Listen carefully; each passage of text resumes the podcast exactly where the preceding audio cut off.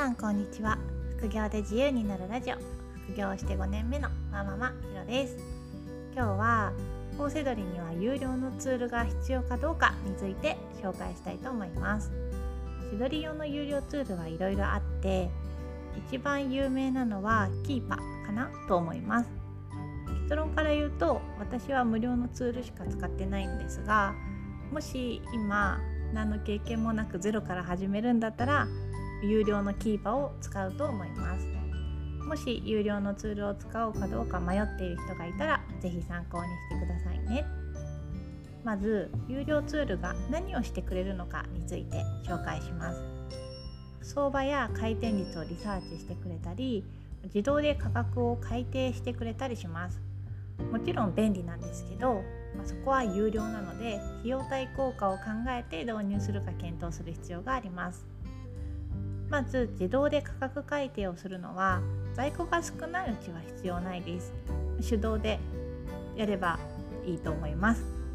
あとは新品せどりで同じものを繰り返し売るなら商品数がそもそも少ないのでそんなに手間もないのかなと思います。問題はリサーチツールなんですよね。私はリサーチツールは使った方がいいと思います。ただその人の失敗許容度によっては使わないっていう選択肢もあるかなと考えています仕入れの失敗を許容できるならリサーチツールは使わなくていいし逆にあんまり失敗を許容できない結構単価の高いものをたくさん仕入れたい場合は、まあ、1回の失敗のダメージが大きいのでリサーチツールを使って正確に調べた方がいいです。本セドリは結構仕入れが安いので無料のツールだけでもやろうと思えばやれます。家電のせどりとか単価が高くて利益率が低いもの利益率が10%とか20%のものあとは縦積みするもの。縦積みっていうのは同じ商品をたくさん買うことなんですけどその場合はリサーチ失敗のリスクが高いんですよね。仕入れ値が高いジャンルのせどりをするんだったらリサーチツールは必須だと思います。有料のリサーチツールと無料のリサーチツールは何が違うかというと販売履歴や出品者数の推移が見れるか見れないかです無料のキーパーは過去の価格の推移は見れるんですけど価格の推移だけじゃなくてランキングの推移だったり出品者数の推移も知りたいんですよね。特にランキングの推移は重要です Amazon のランキングが上がっていると販売実績があるということになります。販売実績がなくても価格競争で価格が変動することはあるので価格推移だけで販売実績は分かりません。推測はできるんですけどね。だから確実に販売実績があるかはランキングの変動を見ないと分かりません。ランキングは Amazon の商品ページからもこの商品は何位って見られますがそれはその時点でのランキングであって例えば3ヶ月前にその商品が何位だったとかそういうのはわからないんです。例えばある商品は発売されてから3年間ずっと Amazon ランキング30万位で月に数回売れているとします。一方でもう一つ別の本は3年前に発売されてからはずっとランキングは100万円より悪くて1回も販売実績がなくってただつい最近3回ぐらい立て続けに売れたから一時的に30万円になっているとします。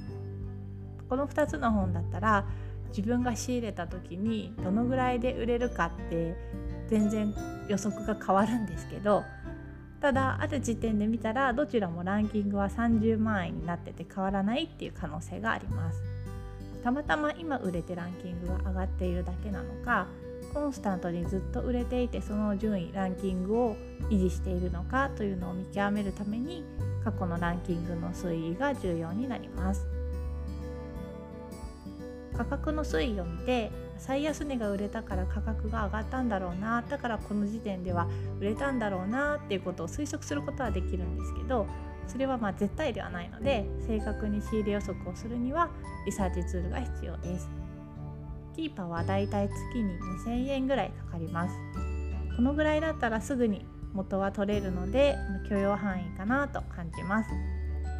ちなみに私がキープを使ってない理由としてはちょっと検索する時のスピードが遅い気がするんですよね。私の場合は本の仕入れが安いので失敗のリスクよりもサクサク仕入れられる方法を重視しています。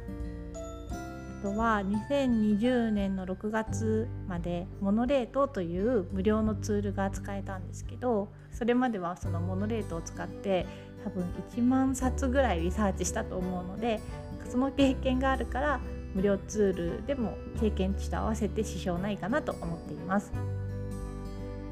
今日の話をまとめますともし背取りの有料ツールで迷っている人がいたら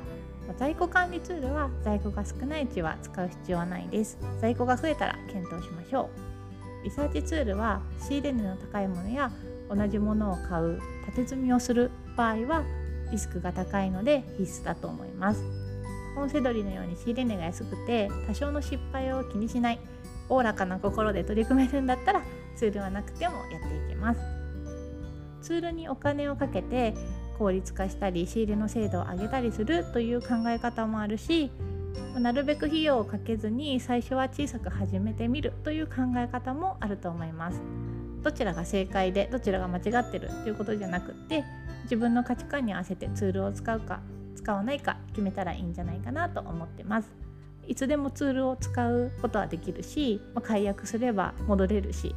あんまりどっちがいいかなってずっと悩んでるよりは試しに使ってみてもいいし使わずに仕入れに行ってみてもいいしまず行動してみるのが大事だと思います。